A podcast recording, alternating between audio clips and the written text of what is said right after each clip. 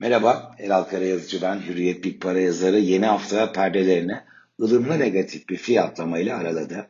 Asya'dan geliyor ilk sinyaller ve burada ılımlı da olsa negatif tonun ön planda olmasında etkili olan faktör aslında e, Covid-19'un delta varyantı. Amerika, Avrupa ve Asya diye üç ayrı açıdan baktığımızda aslında delta varyantının etkileri birbirinden ayrışıyor. Amerika'da vaka sayıları oldukça düşük ve e, günlük can kaybı sayısında da Nisan 2020'den bugüne neredeyse 17-18 ayın en düşük değerlerini Amerika gerilemiş durumda. Biz 1000 ile 3250 arasında günlük can kayıplarının değiştiğini görmüştük Amerika'da. Son gelen veriler günlük can kaybının 220'ye kadar gerilediğini gösteriyor. Avrupa burada İngiltere başı çekiyor. Delta varyantı çok etkili ve biz Ocak'ta 60 güne kadar çıkan, e, Mayıs'ta günlük 2000'e kadar gerileyen vaka sayısının 25 bine tırmandığını görüyoruz İngiltere'de. Ama can kayıplarında durum böyle değil. Ocak'ta günlük 1250 kişiye raporlamada can kaybı e, olarak karşımıza çıkıyordu. Bu Mayıs ayında günlük 7 kişi, evet 10 bile değil, 7 kişiye gerilemişti. Şimdi 2000'den 25 bine varyant e, vaka sayısının sıçramasını sağladı. Ama can kayıpları 7 iken ortalama 17'ye yükseldi. Avrupa aşılamanın nimetlerini yaşıyor. Kaldı ki İngiltere'nin dışında e, Almanya'ya, Fransa'ya, İtalya'ya, İspanya'ya baktığımız zaman öyle vaka sayılarında da bir sıçrama yok. Gayet kontrollü bir şekilde ilerliyor. Burada bir taraftan aşıların yarışını, bir taraftan da belki o Hindistan varyantı deniyor delta varyantına. Hindistan'la olan temasın İngiltere dışında Avrupa ülkelerinde düşük olmasının yansımalarını görüyoruz. Neler var piyasada etkili olacak? Bu hafta üzerinde iki faktör öne çıkıyor. İlki Türkiye'nin enflasyonu bugün açıklanacak. Aylık yüzde bir buçuk, yıllıkta da yüzde on yediye çıkan bir enflasyon bekleniyor. Zaten Cuma günü de Merkez Bankası hem yerel hem yabancı yatırımcılarla iki ayrı toplantı yapmıştı, soruları yanıtlamıştı. E, burada da en çok merak edilen şey Türkiye'de enflasyonun gelişiminde beklenmedik bir artış olursa e, burada Merkez Bankası'nın nasıl bir aksiyon alacağıydı.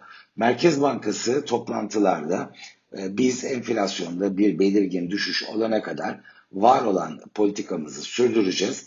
Ama enflasyondaki gelişiminde bizi faiz arttırımına zorlayacak bir noktaya gitmesini beklemiyoruz. Enflasyon %19'un üzerine çıkmayacaktır şeklinde beklentileri.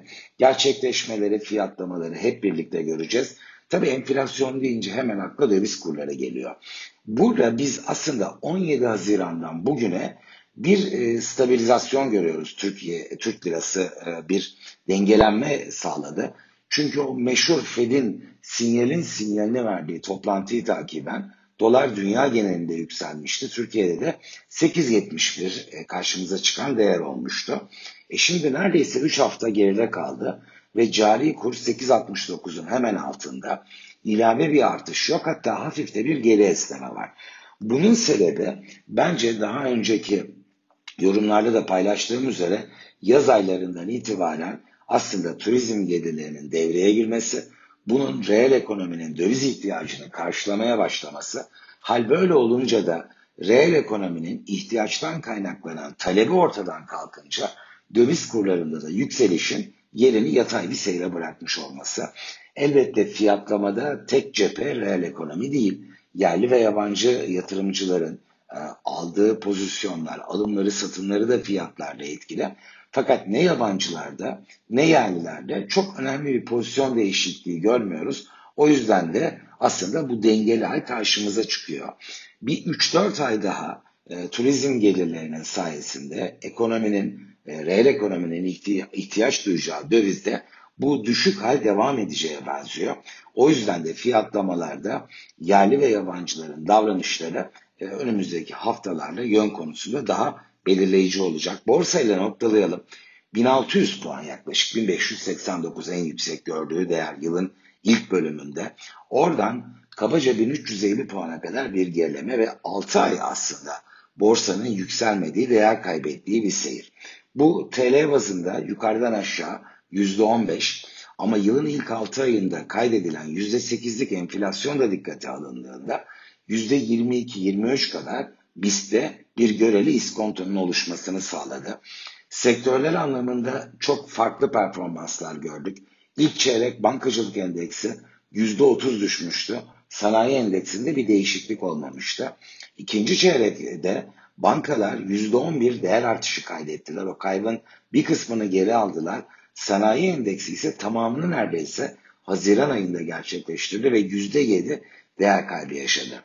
Ben önümüzdeki bu 1-2 aylık bölümde BIST 100 endeksinin 6 aydır süren ana düşüş trendini sonlandırıp bir denge e, sağlayıp yılın ikinci yarısında da sonbahardan itibaren en geç rotayı yukarı çevirme ihtimalini daha yüksek buluyorum. Banka sanayi ayrışmasında ise böyle 3 ay, 6 ay, 9 ay e, takvim ileriye gittiğinde geriye dönüp baktığımızda bankaların hala sanayilerden daha fazla prim potansiyeli olduğunu fakat hafta ve ay bazında bu kadar keskin ayrışmaların zorlaşacağı artık daha hisse bazında hareketlerin ön plana çıkacağı ve bankalarla sanayiler arasında da en azından kısa vadeli kıyaslamalarda bir dengenin e, kendini ön plana çıkaracağı bir seyri olası buluyorum.